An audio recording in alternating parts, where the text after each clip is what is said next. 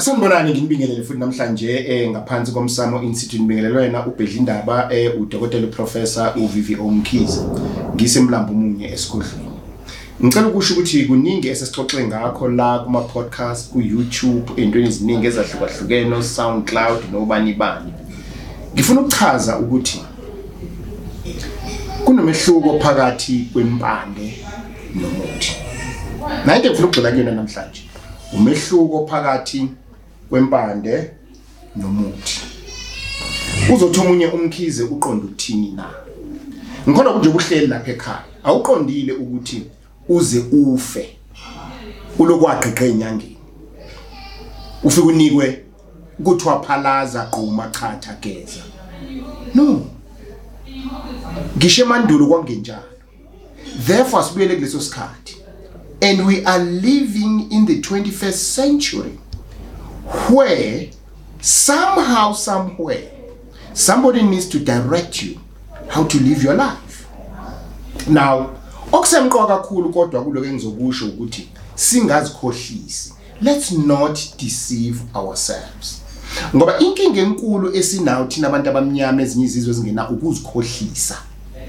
Ngithi ngazi kahle kamhlophe ukuthi ngonephi ngenzani kubani ngaphinde futhi kwamina ngangaqondisa izinto nabazali bami benganqondiselanga bese ngiba umuntu ofuna ukotshelwa ukuyohlola. Asiqali la. Asingazikhohlisi. Uyazi kunabantu la ngaphandle eh abaye bathi mina ngiyathandaza. Ngakho umuthi angiwusebenzisi. Ukuzikhohlisa lokho. Kusho bani ukuthi umuntu angiwusebenzisi ngabe mazibhali ake sibuyele kancane eBhayibhelini abafundi baJesu bathi ucela abafundise ukuthi uma bethandaza bathi uthi ke uJesu anothi baba wethu osezulwini. Uma lapho. Akasho ukuthi mangcolisa igama lakho ini and so anothi baba wethu osezulwini. Wayiqonda ukuthi yazisa ukuthi okokuqala nje ukhona lo muntu ongaphezulu kwakho konke odale konke. Kodwa nansi indaba la ikhona lo muntu osedale konke wayesephinda ke esesishayela imithetho eyishumi yakhe. Uyabona every day akekho umuntu ongawephuli omunye wanemithetho ngaphandle makuwukuthi uqaphela ngendlela esimangaliso futhi uzigada ngendlela esimangaliso ake ngenze isibonelo. Kunomthetho othi ungafakazi ngamanga ngomakhelwane wakho. Bangaka abantu abaqamba amanga ngabantu. Bangaka abantu abahleba ngabanye abantu. Bangaka abantu ababhica abantu umuntu engenze lutho agcina umuntu ebulawa. Bangaka abantu athe sizi umuntu kodwa bese e- e- ekhuluma kabi ngomuntu omsizile. Awufakazi ngamanga ngomakhelwane wakho na? Usuphule lo mthetho.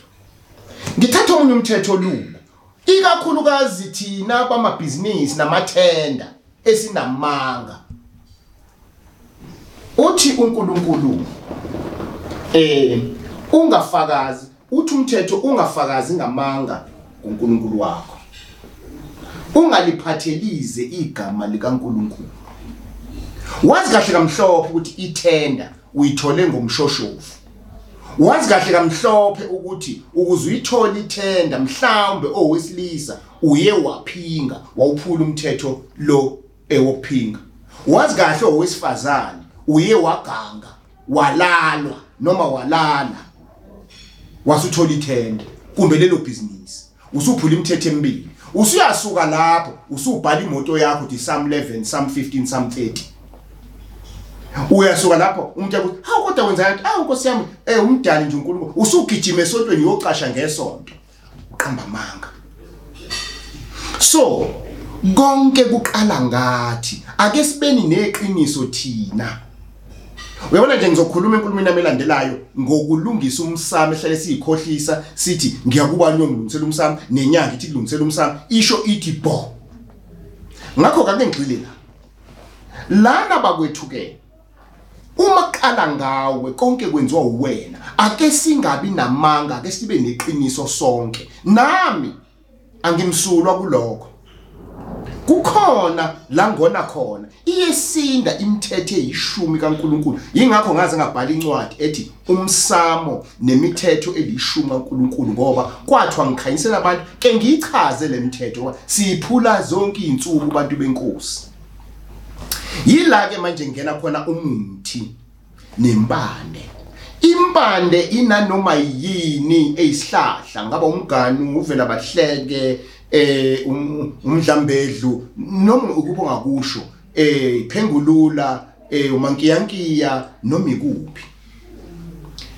Na into lesingayisebenzisa sonke sigqume sigeze sichathe kodwa okusalayo kusemqoka kuthi mawuyisebenzisile impande akuveleke lokho okunikwa abazali bakho.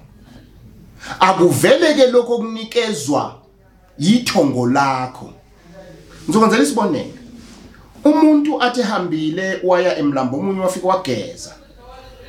Bese ephupha, ephupha kuthiwa akafaka ubuhlalo eingalweni. Akusho ukuthwasa lokho.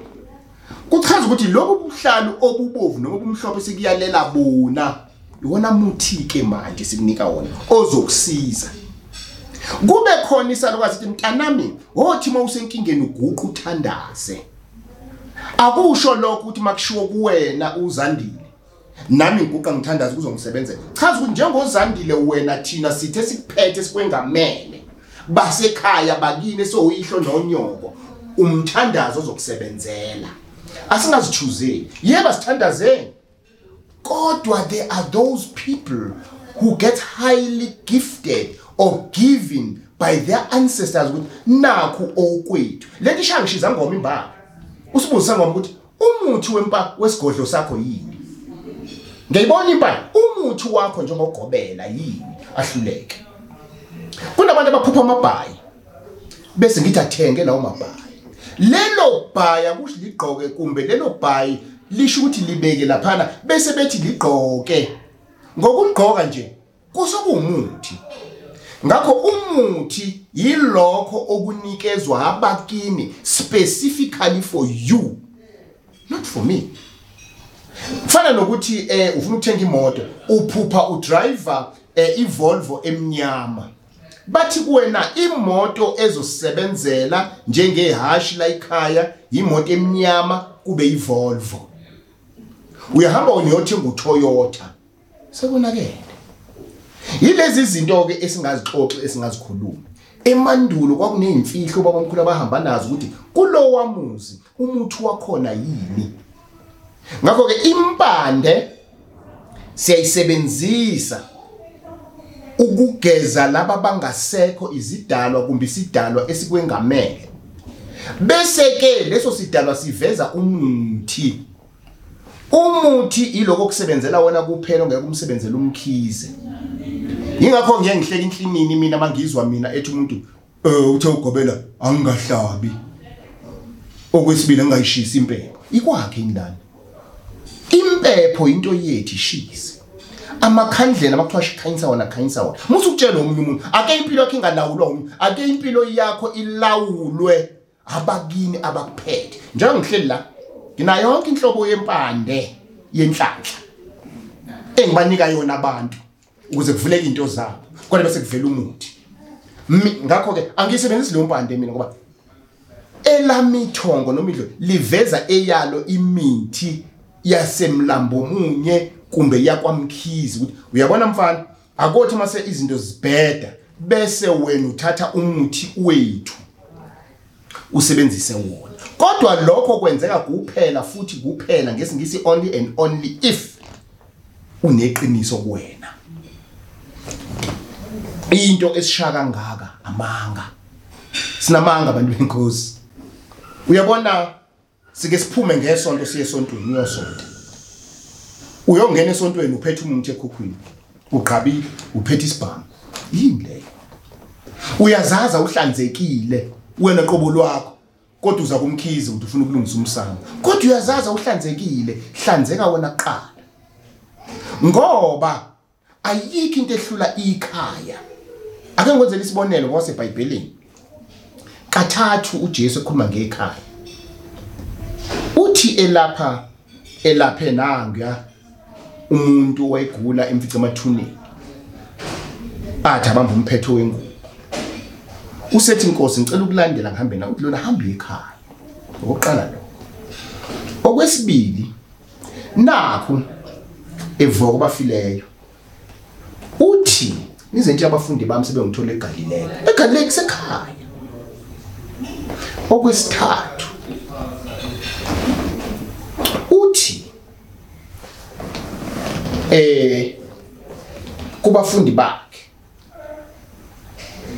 eh ebafica sebelele kodwa beningelinde imzuzwana na?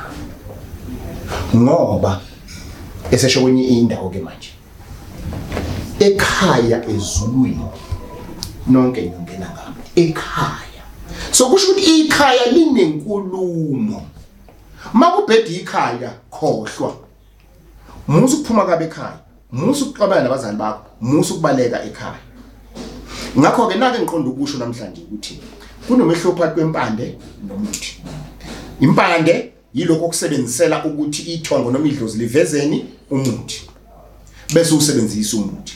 Kodwa futhi lokho kwenzeka uma wena qobo lwakho uneqiniso. 99% wethu unamanga. Asinaqiniso bantu benkosi. Uthi wazi kahle kamhlophe wakhipha isisu. Uthule tu ngoba ufuna lento oyifuna ufuna lo mshado. Zistake. Zingaveli ingane. Awumtsheli umyeni wakho. Uthi wazi kahle kamhlophe kwenzekani? Uthule tu uthi ngeke ukusho lokho. Bangaki omama nobaba abahleli emzini yabo namhlanje abahleli nezingane zabo nje e- e- e- eningilalele kule podcast. Ubazi kahle mhlophe mawuthi leyangana liyoneka baba wale ekhaya. Ucabuka leyo ngane uthi akwenzekeni empilweni yakho kodwa ugijima esontweni ugijima enyangeni uthi ulungisa into zakho. Ngakho ke impande nomuthi kwehlukile uma kodwa nawe uneqiniso. Ngima lapho namhlanje. Siyabonga.